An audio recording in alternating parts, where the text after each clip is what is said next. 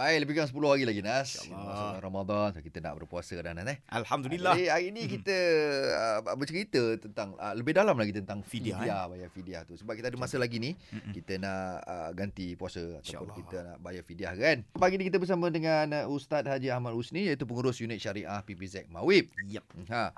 Soalannya Ustaz, uh, bolehkah kita bayarkan fidyah Mhm. kan Hmm. kepada orang yang untuk orang yang tidak berkemampuan? Ha. Ah, dia kan, ha. okey. Ni maknanya nak buat baik lah ni. Ah, itu konon nak buat baik lah. Ha. Nak konon buat dia, baik. okey. Tapi nak buat baik ni pun kena tepat dengan cara. Kalau salah cara buat baik pun tak jadi Okey. tak jadi cerita juga. Okey.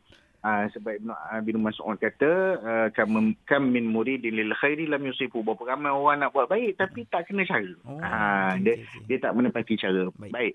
Benda-benda yang berkaitan dengan hukum peribadi seseorang. Mhm. Uh, contohnya puasa ataupun contohnya apa lagi?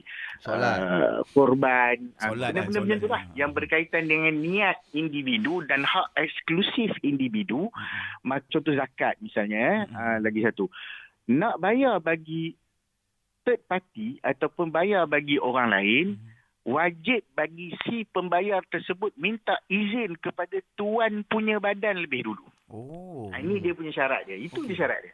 Wow. Maksudnya whatever you nak buat, Ah, sama ada kita nak bayarkan bagi pihak orang miskin. Contohnya ada orang miskin tu lah, kita tahu dia tak mampu nak bayar fidyah apa semua sekali. ah, ah. Kita pun cakap kat dia, biasanya berlaku kepada janda lah ya. Ah. Sebab nampak macam nak morat janda tu. Ha, jadi contoh, contoh, contoh. Macam Ha, tu. Nabi faham. Faham. Ha, Okey, faham, faham, faham. Ah dia pergi pergi kat janda tu dia kata saya nampak awak susah lah saya nak bayarkan fidyah bagi uh, bagi pihak awak boleh tak? Cik? kan contoh.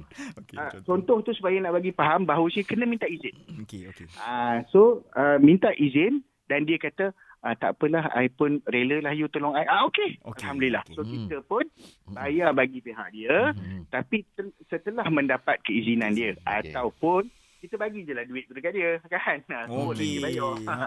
Baik. Ah, itu pun boleh juga. Ha, Okey, uh, saya ada satu soalan lagi Ustaz. Contohlah saya Alright. saya ni uh, tinggal kat Kelantan. Okey, lepas tu saya bekerja kat KL dah lama. Lepas tu saya Hmm. nak bayar kalau saya nak bayar fidyah, saya kena ikut Kelantan ke atau KL?